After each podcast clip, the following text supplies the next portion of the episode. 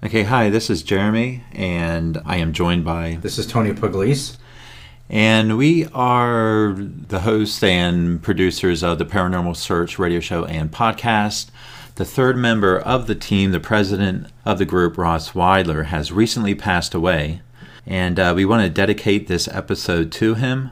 And we wanted to have some things to say about Ross as well. Yes, Ross. Um, Ross believed in uh, what he was doing. He put together uh, the group Paranormal Search of Pennsylvania, in which we ran into many people who had done many podcasts, many radio shows, many celebrity paranormal investigators and um, and friends, some of which had also passed.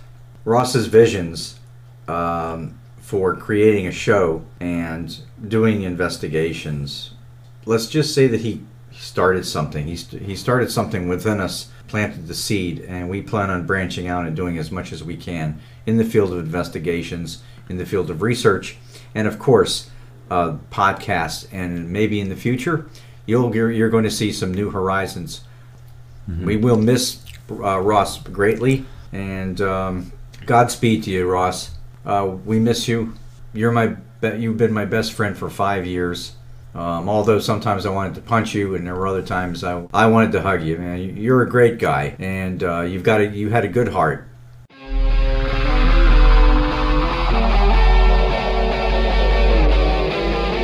This is the Paranormal Search radio show and podcast. Discussing unexplainable events that shape our extraordinary world.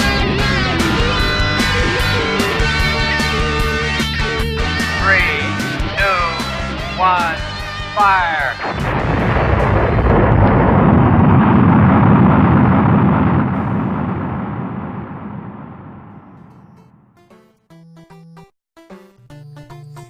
Our guest tonight is Dr. Raymond Keller, a retired history professor, has lived and worked in 44 different countries, and has been writing about UFOs and the paranormal since 1967.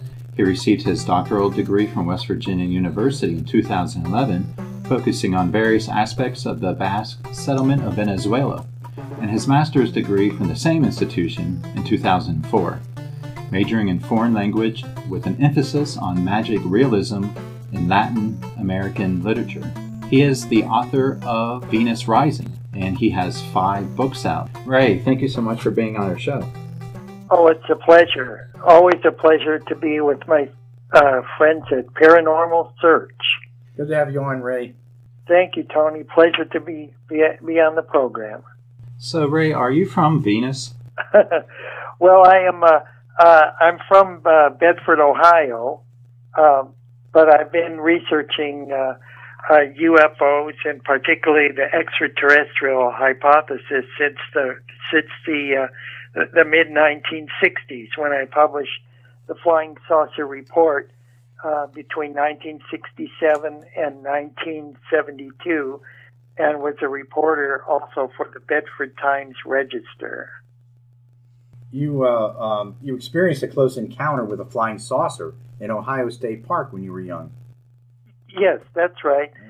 Uh, I was coming back from uh, a camp out uh, uh, with some friends, and we sighted a flying saucer, traditional disc shape uh, saucer uh, hovering about a thousand feet ab- above a railroad trestle in Walton Hills, Walton Hills, Ohio. Well, that's what got me started uh, in my my interest, and um, I became a member of the Cleveland Ufology Project, which is directed by a former member of the Untouchables, a sketch artist. Uh, his name was Earl J. Neff uh, and he he worked with the original Eliot Ness and uh, the the Untouchables team when uh, uh, Eliot Ness was the uh, safety commissioner in Cleveland. Ray, how old were you when you first had your sighting? I was uh, I was 15 years old at the time. And when you and your friend published the flying saucer report, that was around the same time, right? You were still a teenager.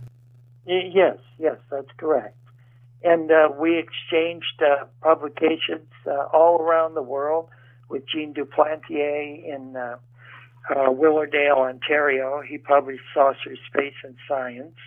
uh, with the Queensland UFO Research in Australia, with Gray Barker's Saucers and Unexplained Celestial Events Research Society in Clarksburg, and uh, and and uh, of course APRO, Aerial Phenomena Research Organization, to which I became uh, uh, became a, a, member.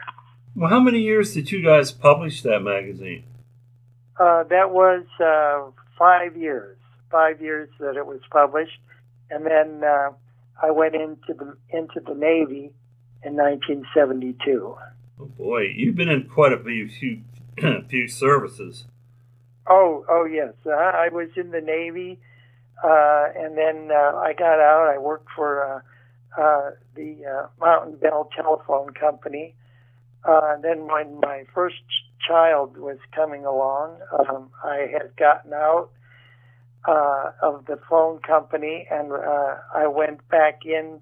Uh, but I went in the army because uh, the the Navy uh, uh, wouldn't let me go in at the uh, at the same uh, the same pay grade. I'd have to start over again, but the Army put me in at the same uh, at the same pay grade, and uh, then I was uh, a voice intercept operator in the Spanish language, and uh, traveled um, all around uh, Central America and South America. So you speak Spanish? Been a big help to me in, in UFO research because uh, oh. of so many sightings um, come from our, our neighbors to the south, and of course Mexico is the country with the largest amount of UFO sightings uh, in, in the world. And uh, you know, Coral Lorenz and Coral and Jim Lorenz and uh, even published the first uh, UFO book about uh, UFOs uh, uh, in Latin America, uh UFOs over the Americas. it was called, and that's a, a classic. I highly recommend people to check out that book. Lots of occupant and humanoid sightings in in that book, and of course all of all of the books by Coral and Jim Lorenz and flying saucer occupants and uh, and uh, and others. They're all classics. Did you have any UFO sightings while you were in the military? Uh, yes, yes, I had some um, uh, over Galeta Island. Galeta Island is uh, is a communication site uh, off the off the coast of Panama in the what they call the San Blas Islands. You know, the Native Americans that lived there the San Blas Indians, and uh, it looked like uh, a disc, like a fireball, uh, uh, like a spinning fireball, like kind of like a pinwheel, and it was going over La Bahia, over the bay, uh, outside uh, off the islands, and and then heading toward Colon, and I, I I did file a report, but they never got back to to me on it. Hmm, so, at one point in your life, did you first uh, gain an interest in the planet Venus and decide to start writing books on that? What, uh, what was your motivation towards to, towards that? Uh, one of the first UFO uh, books that I had, read was uh, uh, From Outer Space to You by Howard Menger, and I had traveled out to uh, out to the East Coast uh, to New York for the uh, uh, Flying Saucer Congress of Scientific Ufologists, and uh, so I was very interested in that. I met uh, Dominic Lucchesi and uh, uh, met some of the people associated with the Saucerian press and everything. And uh, so I was very, very interested in that. And then I had also read um, all of uh, George Adamski's books. Um, after I read uh, Flying Saucers Have uh, uh, Have Landed, um, I read uh, his other two books, uh, and and I had actually written to some of the astronomers that he mentioned in there that were talking about life on Venus and different phenomena associated with Venus. And so I began to wonder whether um, whether or not uh, the the, uh, the government was telling the truth about uh, not only life on Venus but also all the other planets uh, in our solar system. Because of course, Adamski uh, and Menger they both said that uh, they believe that um, all these planets were inhabited either with indigenous life or life that was transported there from other uh, from other solar systems. That they had bases in our own solar system, and even on the back side of the moon. And uh, uh, one of the people that I corresponded with and traded publications with was uh, was a man named Gabriel Green, and uh, he was the president of Amalgamated Flying Saucer Clubs of America. So uh, when I was living out in California, uh, you know, I moved out to California and was uh, uh, very involved with uh, with Gabriel Green and and his group, and uh, uh, he would interview all the contactees, and so I got to know many of them, and uh, and to uh, investigate their their stories as well, and. Uh, so I, I put a lot of stock into the contactees and their uh, and and their claims. I would, I certainly see by the papers and scientific journals and everything that a lot today that a lot of things that they said are being uh, vindicated. You really have uh, three impressive books, which I love. Venus Rising: A Concise History of the Second Planet. How how long did it take you to research and uh, that book? For that book, and how long did it take before you were able to publish it?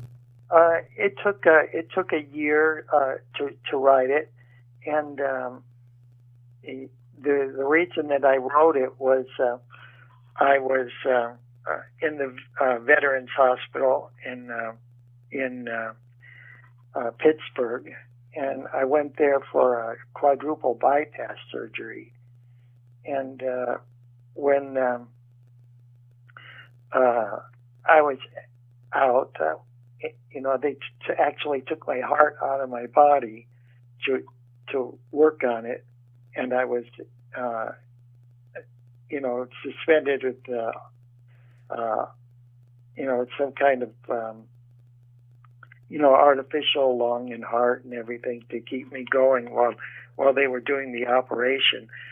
But uh, whether I was in an etheric state or a dream state or what, I don't know. But uh, uh, I felt that um, I was in a uh, in a ring of light and being levitated above the earth, and uh, I was kind of dizzy because I I couldn't see a floor and I couldn't see a ceiling, and I was just trying to hold on to this ring and uh, I could see uh, the earth below me, the the moon off in the, the distance, and uh, uh, you know all the twinkling stars and everything. And and uh, uh, I encountered a, a teenage version of myself, and then every time that uh, that he talked and I looked at him, he was wearing a different uh, different kind of clothing from a different era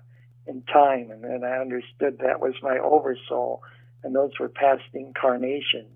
And he offered me the uh, opportunity to either go with him uh, to to a higher level, like to Venus Etheria, or to or to go um, uh, back to Earth and and uh, finish writing the Venus Rising series of books. So that I chose to to come back and do that.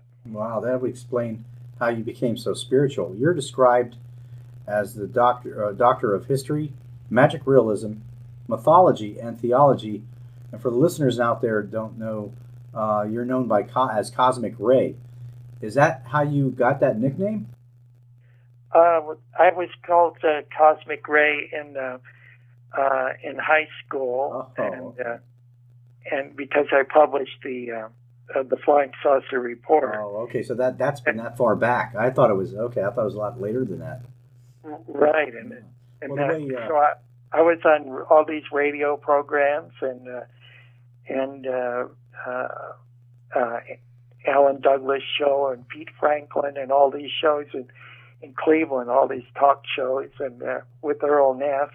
I went investigating with Earl to uh, to up to Michigan and uh, all over the tri-state area, uh, checking out U- UFO sightings. So so people knew me, and at first they they were calling me uh, my favorite Martian because of, because there was a TV show with Ray Walston and Yeah. Bill Bixby, I used to love that Oh. show.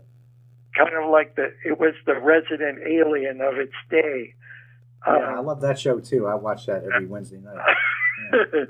and then uh, and then uh, because I wrote about all the other planets as well, and you know these different uh, UFO cases and and uh, saucer landings and things, so that they just said, "Oh, cosmic cosmic ray." Ray, I talked to your friend uh, Rob Potter. Yeah, we had a very good conversation. He seems like a nice guy. He really likes you.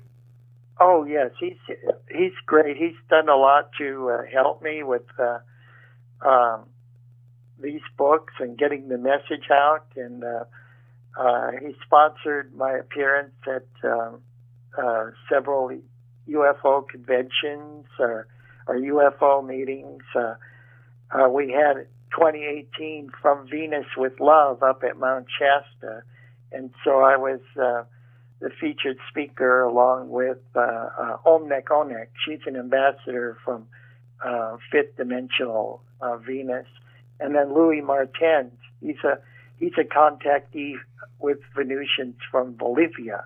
Yeah, we even did some some programs with him on uh, uh, uh, exopolitics um, uh, with the gentleman uh, uh, Lambremont Webre up in Canada and uh, uh, we did it in Spanish.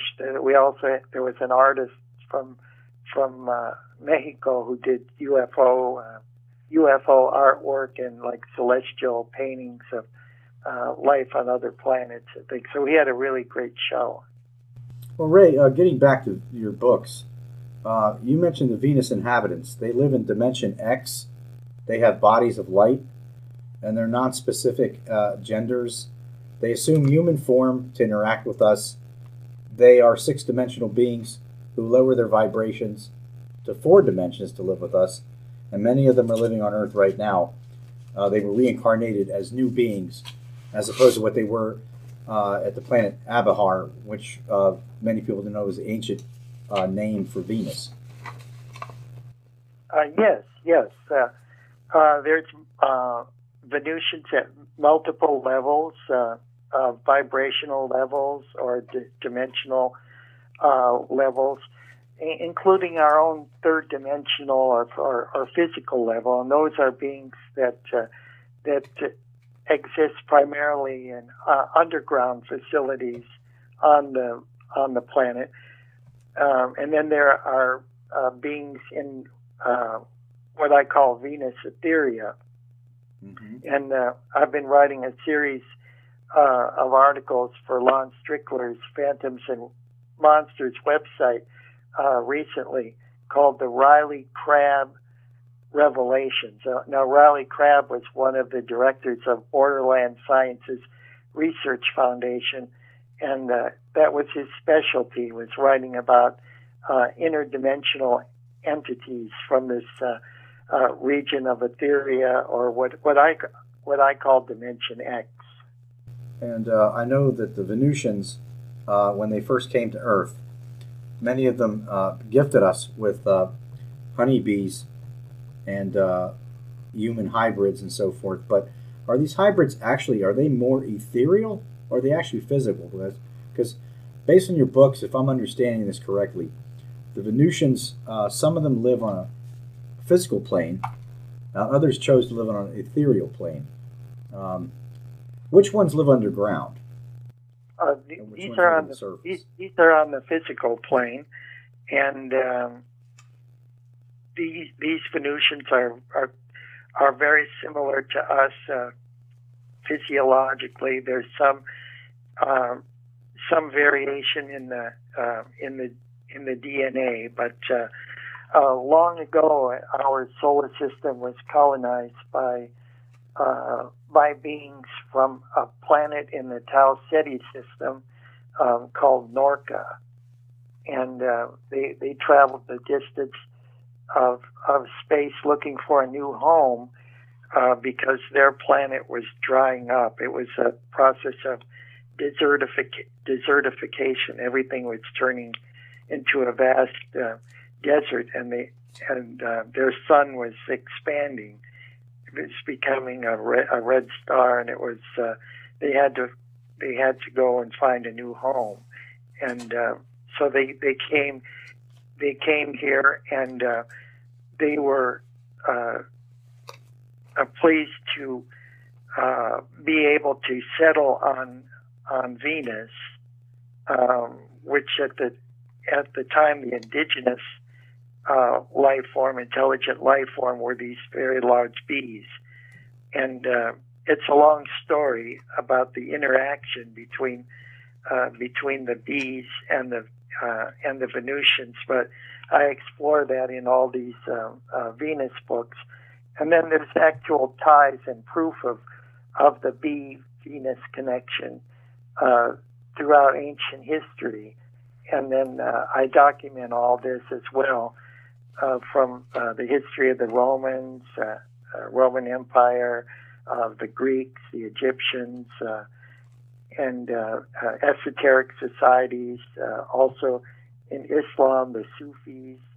Yes, and, I, uh, you're, yes, you do, and you do it quite well. Um, oh, thank, I fell in love with the book from the very beginning, from the first couple pages, and it was very interesting how you put everything together. And uh, it went as far back as the Romans, and even as far back as a, uh, I forget her name, I think it's Victoria or something. She was a, a Venusian who uh, who battled uh, aliens here on Earth.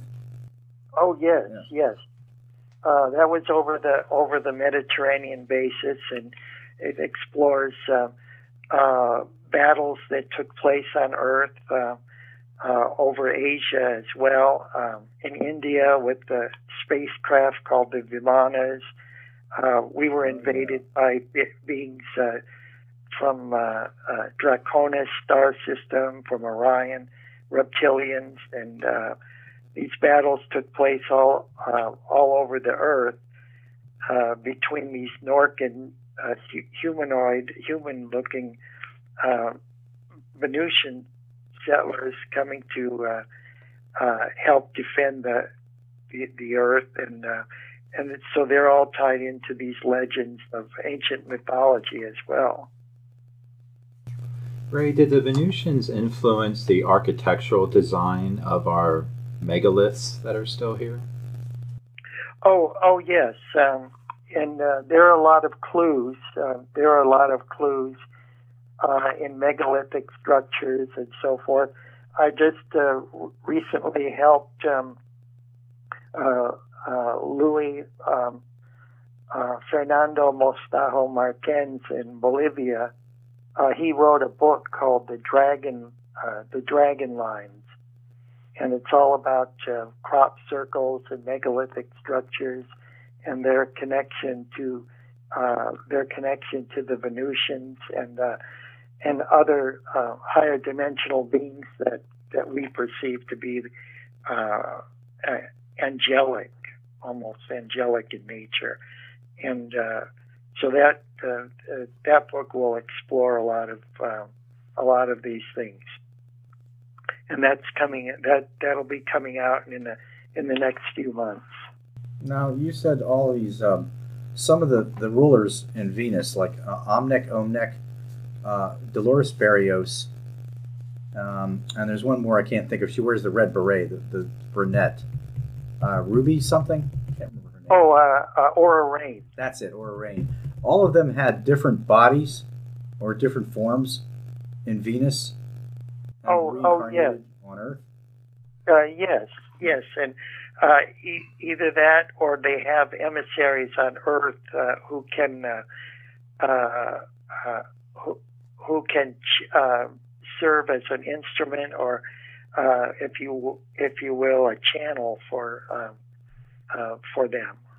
When you had your experience, when you were met your former selves, uh, were you then maybe become part of the Abaharians?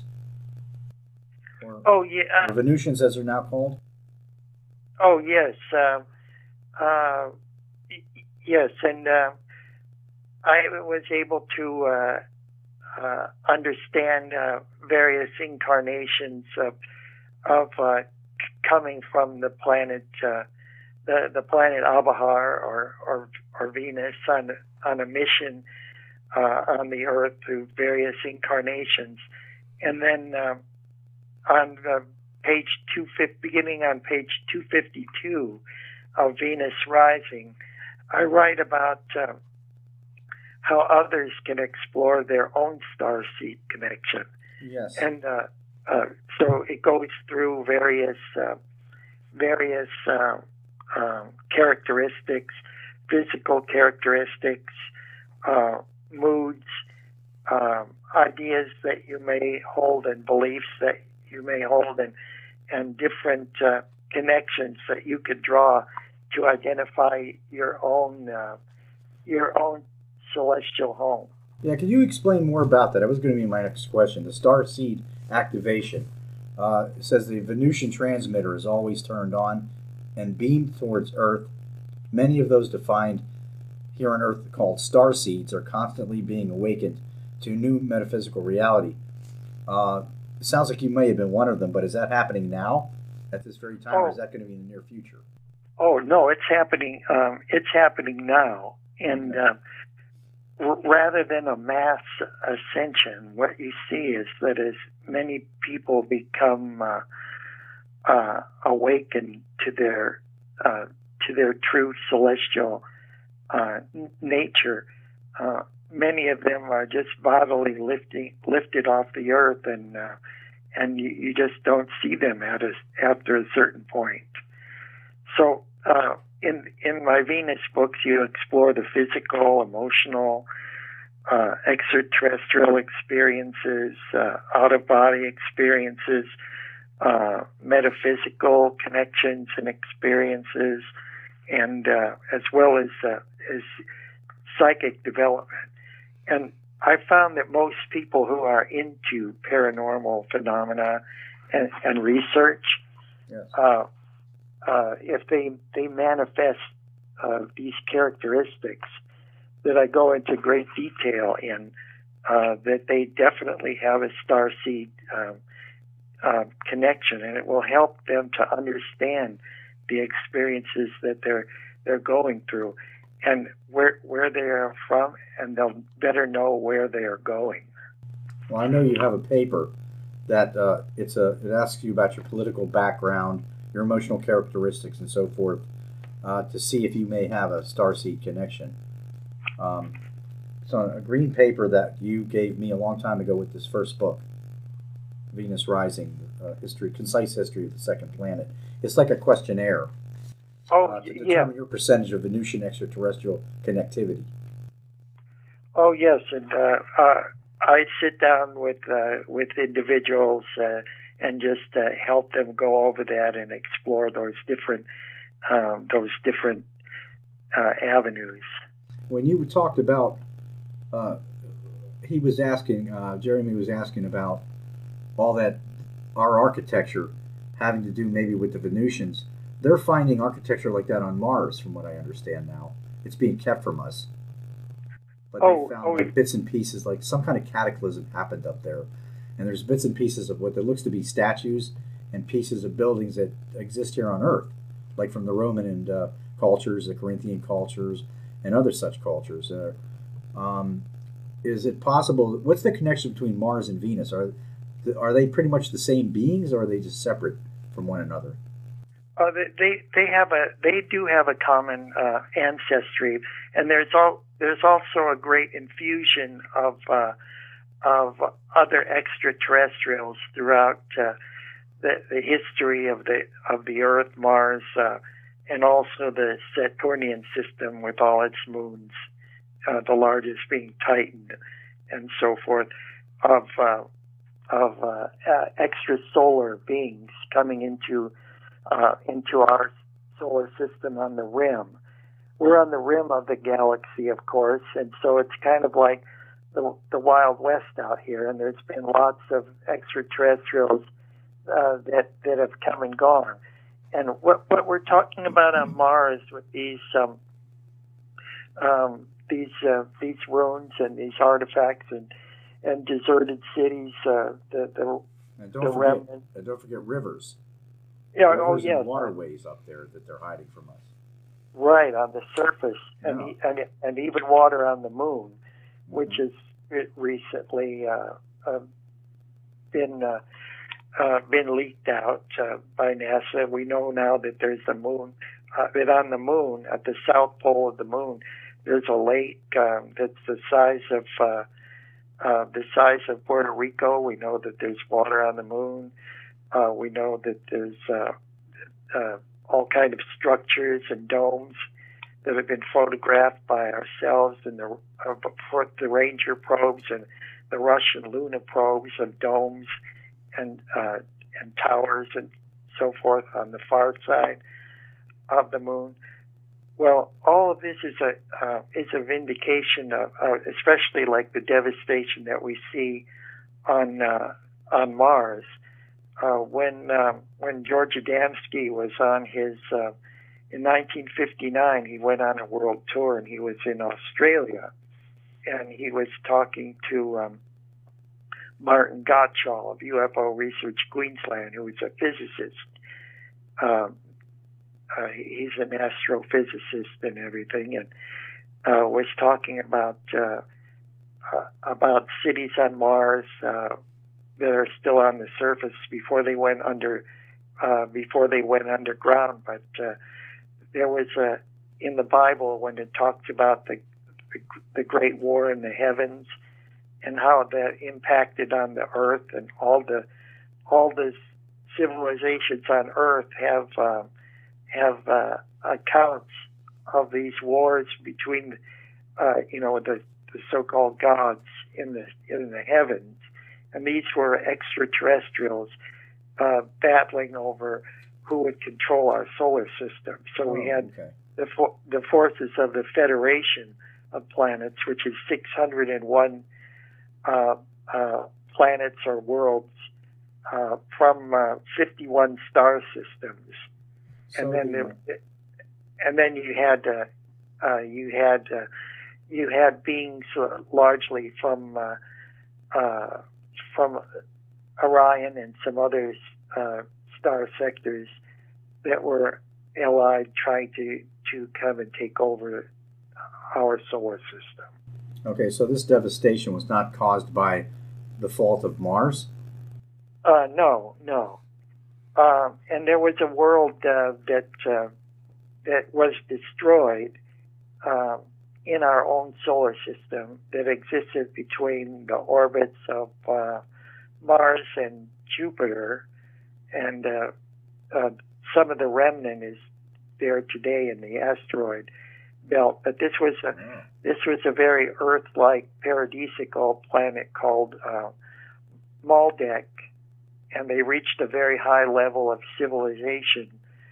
Uh, and uh, there was extraterrestrial influence that divided the world into two camps, and uh, uh, they they had a battle and destroyed their their world with um, you know weapons of mass destruction, and uh, and so some of the survivors uh, had en- had ended up in uh, uh, colonies here on on Earth, Atlantis, Lemuria, and everything, and they carried their they carried their feud uh, uh, here to to our planet. Yeah, I have stuff about the Lemurians and the wars, and I always saw the planet Saturn as a dead planet. The ice rings or whatever they are around the planet. Is that possible? That's debris from uh, devastation that was caused on that planet, and not really ice Oh. rings at all. Um, no, they're they're actually uh, they're actually ice, uh, largely ice crystals, and um, but they were from uh, um, a planet uh, uh, that uh, that was crushed uh, uh, and small into small particles and everything. Uh, it was a it was a moon that uh, uh, that, uh, that that didn't make it. What about the uh, Atlanteans? Oh, here on Earth, they were associated with the Lemurians uh, and the Venusians. Were they also part of this devastating intergalactic war that went on in our solar system and other solar systems? Oh, oh yes. There, there had been rogue elements from uh, from from Venus and other planets that had come down on Earth and had uh, had intervened. Uh, also, survivors from from Maldek and these other um, uh, other worlds that made themselves uh, the the god kings and the, the priests and so forth uh, in the ruling class that infiltrated the ruling class of uh, Atlantis and um, and Lemuria, and uh, then uh, to keep that from, from happening again and to restore the sovereignty of uh, of Earth uh, of Earth of Earthlings to develop their own civilization. Um, the the Confederation of Planets uh, intervened and and took these people off uh, off the Earth, rounded them up, and uh, re- removed them from uh, from the Earth. Uh, those that weren't destroyed uh, in the destruction of Atlantis and Lemuria, some the, the final vestiges of it were destroyed about 12,000 BC. Wow. Well, thanks for the questions. I'm sorry I'm asking so many questions, guys. But oh, oh, no, I've read all no three problem. of these books, and I've always wanted to talk to you about this. Well, this is this is very this is very good because uh, you know what what I'm basing um, a lot of this on, as well as you could confirm it, is uh, uh, the works of Helena Blavatsky and uh, Alice K. Bailey. Uh, one of the first uh, one of the first books that Helena Petrovna Blavatsky wrote back in 1885 was History of a Planet, which was all about the secret history of, of Venus. Yeah, I understand she mentioned Venus. She was born in 1831 and died in 1891, correct? Right, that's right. Okay. She was the co founder of the Theosophical Society, and uh, uh, as well as her history of a planet, Isis Unveiled, and many, many other books. Uh, there's esoteric knowledge that have been lost for, for from humankind for countless ages. She went up into um, she went up into the to India twice, and on her second trip to India, she made it into the Himalayas, uh, where she met with uh, ascended masters and had a translation of the Book of Dzyan and and uh, all kinds of information. Then Alice K. Bailey wrote a book called The Cosmic Fire, and uh, it mentions everything about Venus on all, almost every other uh, other page and it's uh, just a um, tremendous source of uh, of, of lost uh, lost knowledge and esoteric information. But with with uh, Helena Blavatsky's book um, on uh, a history of a planet, I thought that uh, although it was uh, uh, 135 years later, that uh, that uh, a comprehensive book about the history of Venus needed to be uh, be written, an updated version of Helena Blavatsky's work. So that's how Venus Rising came to be. I read some of hers, but they're not as interesting as. In fact, uh, I've been told, me and Ross, we argue about life on Venus all the time. Ross wrote a report about how hot Venus is, and it's impossible for any life to be on Venus, etc., etc. I don't know if I agree with that completely. And then your books kind of brought me that's how we were always taught in high school to believe. There's no life on Venus, there's no life on Mars, life on the moon, there's nothing going on. But see, books like yours and, and hers and, and other such writers, yours in particular, which really impressed me. Um, and uh, they actually made me think about maybe this is quite possible that our past and our ancestry might be tied to the Ab- Abaharians and uh, and the other civilizations. And who's to say? Maybe that cloud cover over Venus is a way to keep enemies out, and it's just a, a ruse.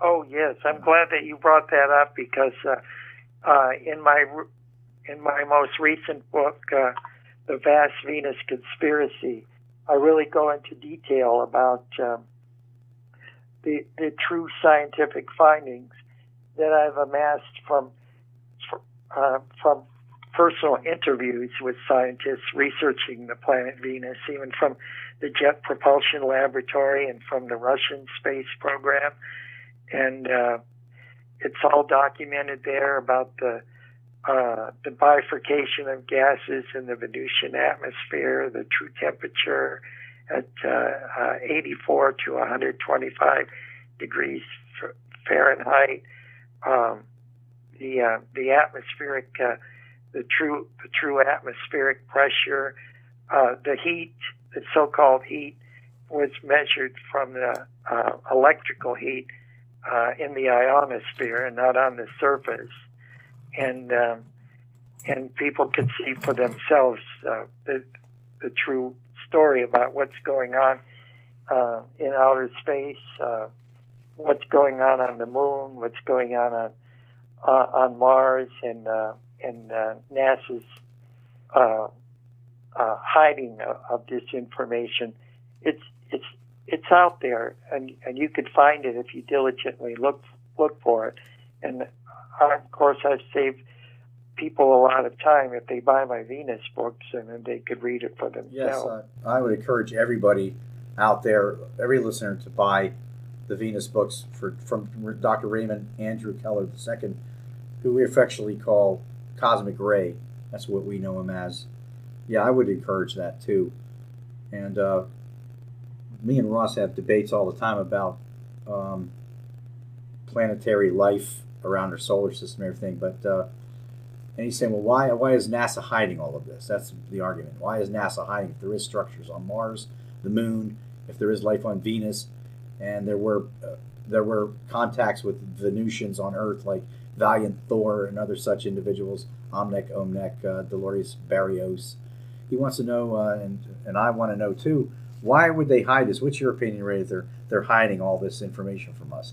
Why not just come out and say, hey guys, there's life on Mars, there's water on the moon, et cetera, et cetera? Well, they're, they're waiting for our spiritual maturity to catch up with our technology. Because right now it's like uh, we're, we're, we are children playing with matches in a dynamite shack. Um, yeah, that's what I thought. We're, so, not, we're not capable of understanding this yet. We panic.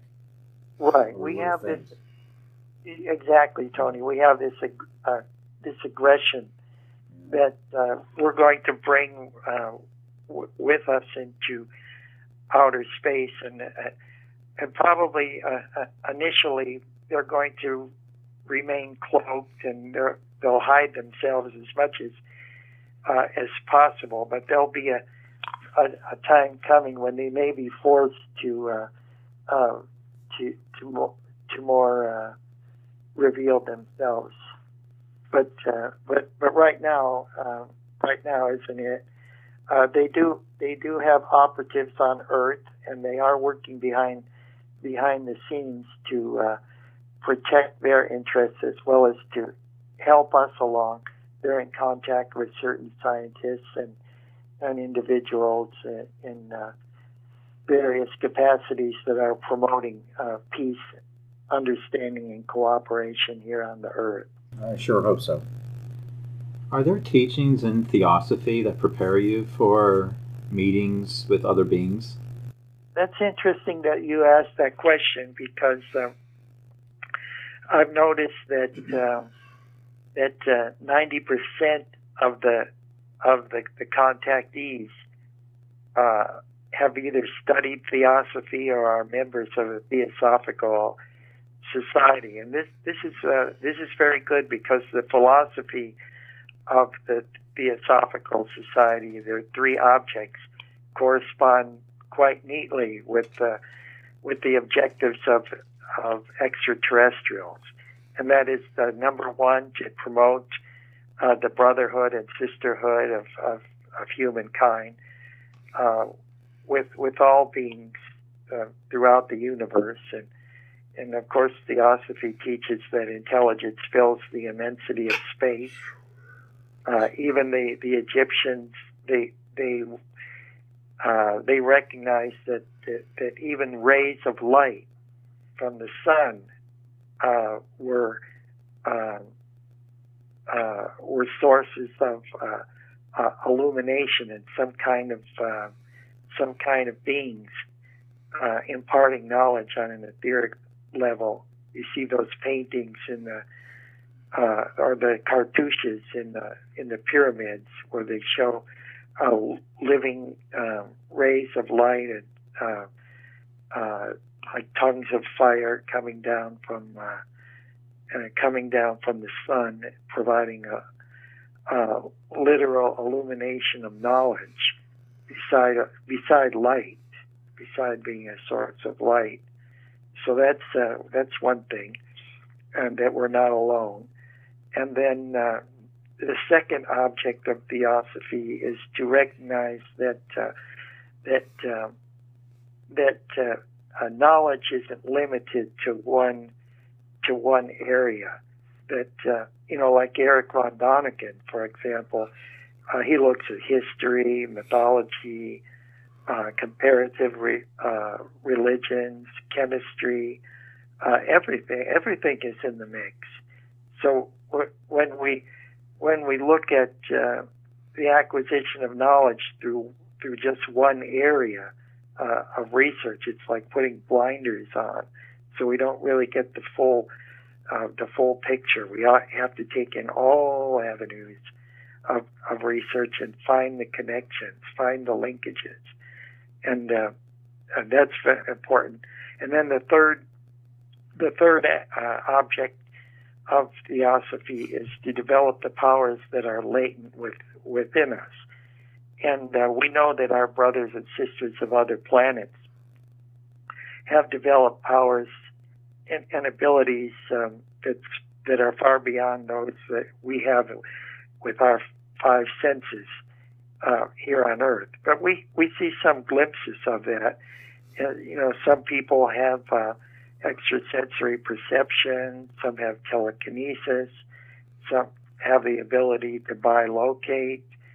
Um, some have, uh, uh, uh, you know, gifts of prophecy and and and so forth, and and so we could develop these powers that are, that are within us, uh, even like uh, some of the the yogis in India, that, where they could levitate and everything, and we could actually do do this. We could move the vibrations, vibrational structure of our own atoms to to higher to higher frequencies and move into uh, into higher dimensional realms because we are, as uh, somebody said, um, one philosopher said that we're um, that we're uh, we're just uh, uh spiritual beings um, exploring uh, the physical universe.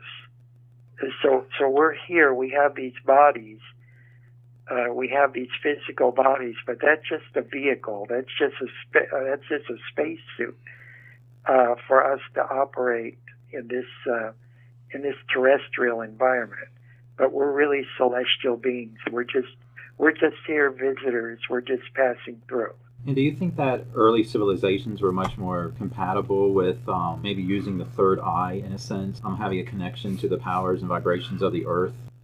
Oh, oh yes, um, yes. Some some have developed uh, have developed uh, vast powers of uh, of intellect and and uh, other powers where they could channel um, cosmic forces.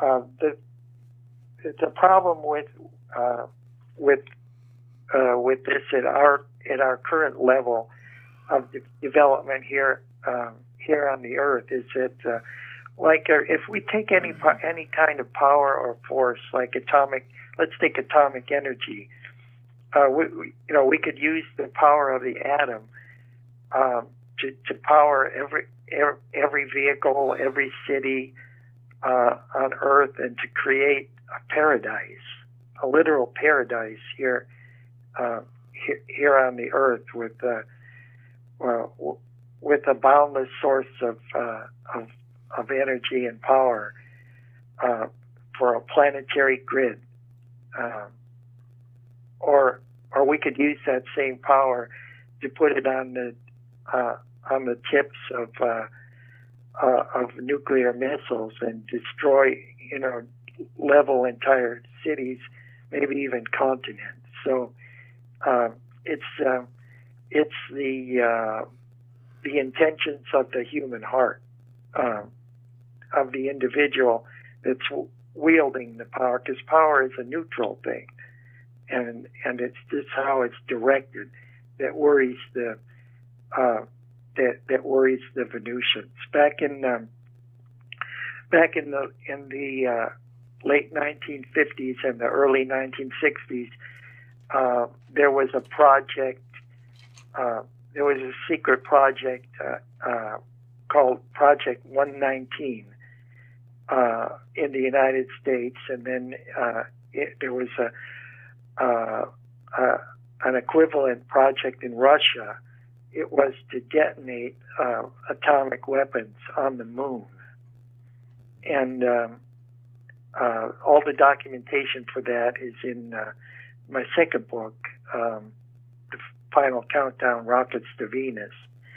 Uh, and uh, uh, the Venusians had to take take active measures to to to stop those because nobody checked no nobody was checking to see uh, if uh, if the moon was inhabited, if there were uh, if there were structures and and and uh, inhabitants on the on the moon where they wanted to detonate these devices. And a professor from University uh, of California at San Diego um, uh, made a plea to the United Nations that we not send any uh, uh, nuclear or atomic weapons into space, that we not militarize outer space.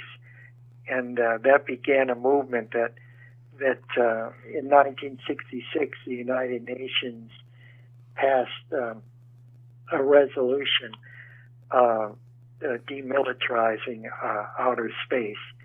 Although I don't know how how uh, how securely some some of the nations have followed that protocol, but uh, but that that was uh, that was done, and that was one of the objectives of uh, Valiant Thor's visit to uh, uh, to President Eisenhower in the, 19, in the late 1950s.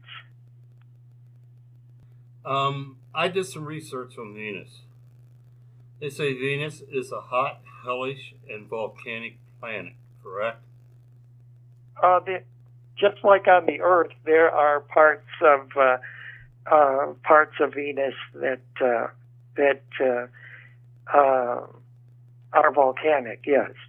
And the temperature goes to 867 Fahrenheit.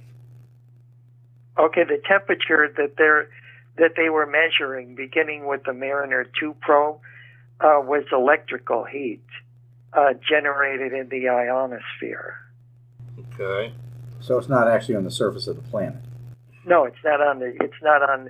It's not on the surface. We have to remember that uh, that uh, with the with the very earliest space probe uh, to to reach Venus, the Mariner 2, there was uh, um, there was a radiometer that was on board um, the the Mariner that was put there by uh, by uh, Carl Sagan, and uh, it, it, only measured uh, three points along the limb of the Venusian atmosphere.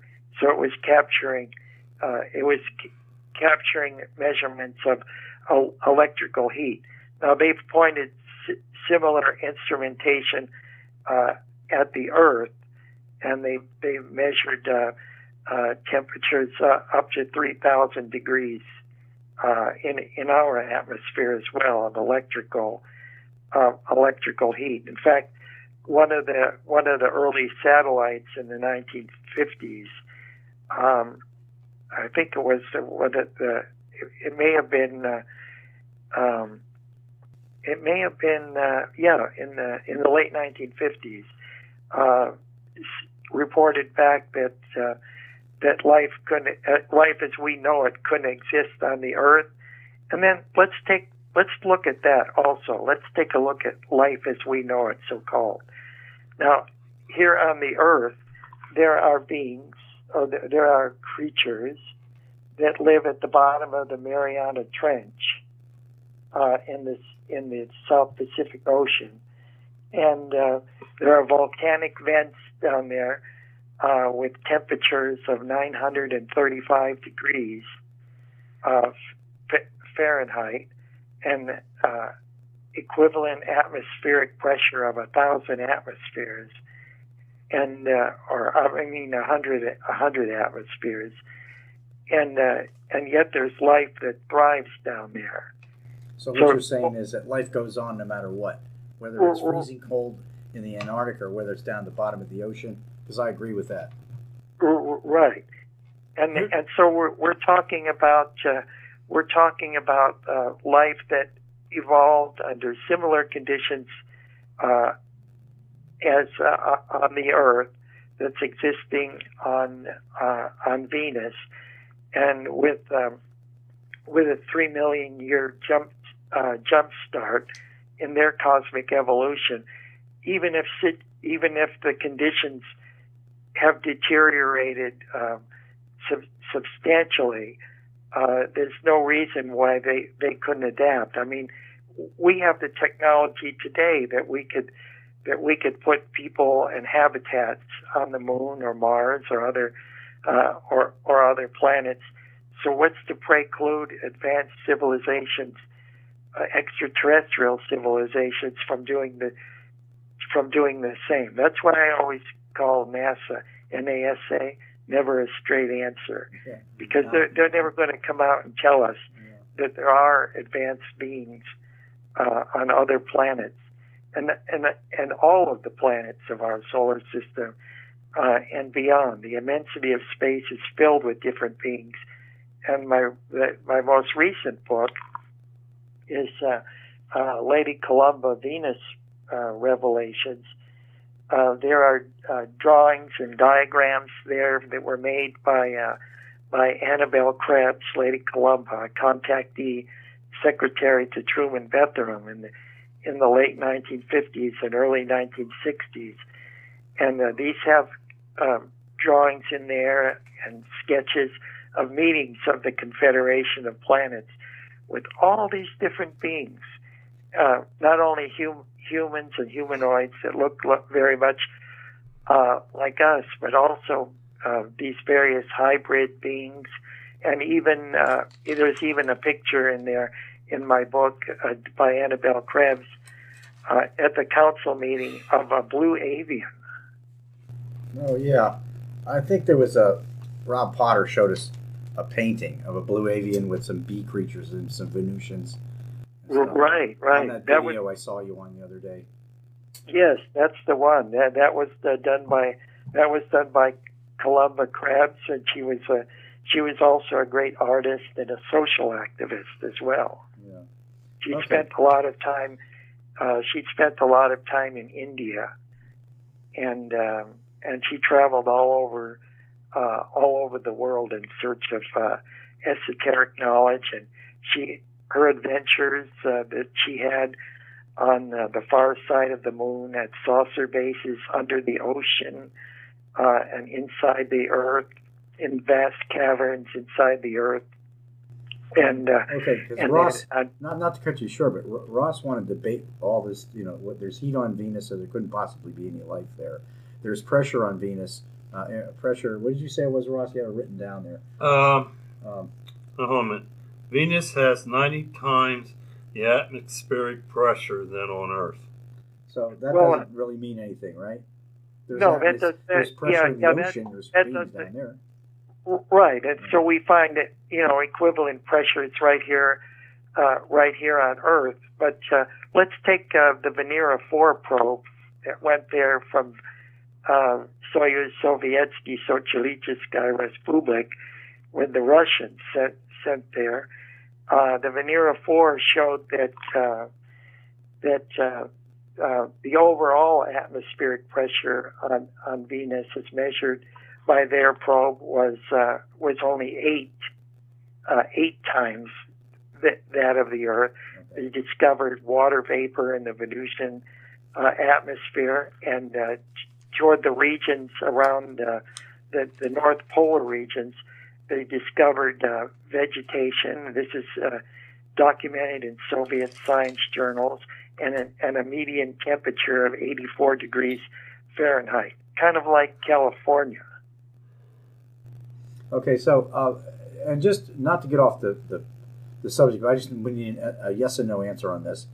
I wasn't clear on this, but whenever a probe was sent to Venus, have they ever actually made it through that cloud cover to get to the surface to look at anything? Yeah, Russia did.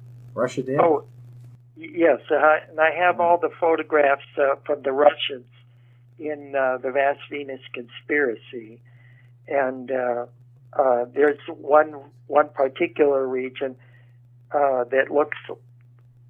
It has a, a a wide variety of different rock for, formations, and it looks like some kind of moss or vegetation is is growing in there. And in the distance, it even looks like there's some kind of a lake. And I I, I own land in New Mexico, in Okay. Dado, New Mexico, and it looks very similar to to that. It's this this land that I have is up in Horse Mountain, and it's uh, it's uh, you know near it's in the western part of New Mexico, Mhm. northwestern part off of Route 60, and it overlooks the very large array. But it's uh, it, it looks like land out there in New Mexico. Okay, so it don't look any different than the land in Earth or on Mars, like we've been. Oh, Well, right, yeah, it- being shown it- anyway. right. That's Rocks right, and Tony. sand and red skies, which is BS. And and the Yeah. thing about it is, is if is if it if it was uh, if it was uh, 93 atmospheres, and and that it, it would be it would be so dark that you wouldn't be able to see anything, and uh, and the pressure would be so great that it would distort everything. But it looks like a calm, Okay. su- sunny day out in the New Mexico Yeah, we're- we're- desert. I'm sorry to cut you off, Ray. We're kind of running out of time here. But Ross had a couple things he wanted to read to you about uh, the toxic atmosphere on, on Venus that makes it impossible. What I wanted to read here, Yeah. um, they talk about the temperatures of hundreds of degrees and is clocked by a cloud that contains droplets of corrosive sulf- sulf- I can't never it, Sulfuric acid. sulfuric acid. A few have focused on the rocky planet as uh, a habitable for something to live. Okay, well, What do you think because of that one? uh, because of the uh, bi- biomagnetic qualities of the um, the gases in the Venusian uh, atmosphere, we s- see different components at different layers, and of course, uh, there's a higher content of of, of sulfur uh, uh, in certain areas of Venus because, uh, especially where we're dealing with a, a volcanic plateau. Much the same thing of if we sent a probe down to, uh, say, um, Krakatoa or uh, to any of the volcanoes in the Siberian, uh, on the Kamchatka Peninsula in uh, uh, in in Russia. uh, so, you know, there are different environments on Venus, but uh, but recent discoveries by the British uh, Astronomical Society of phosphines in the Venusian atmosphere indicate the presence of, of a complex ecosystem.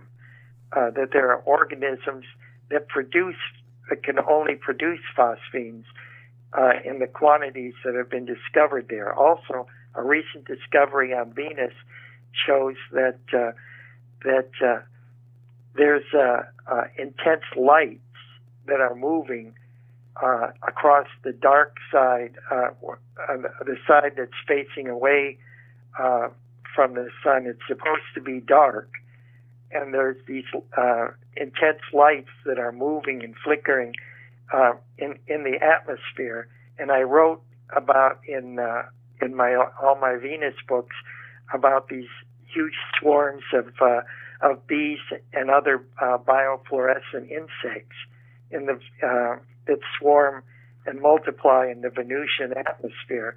So here's another vindication of uh, of of the information that's uh, that's in my Venus books. So Ross, what do you think? You had uh, okay. Are you so convinced yet, are you convinced that there might be life on Venus? Because some of those conditions on Venus are very know. common here on Earth as well.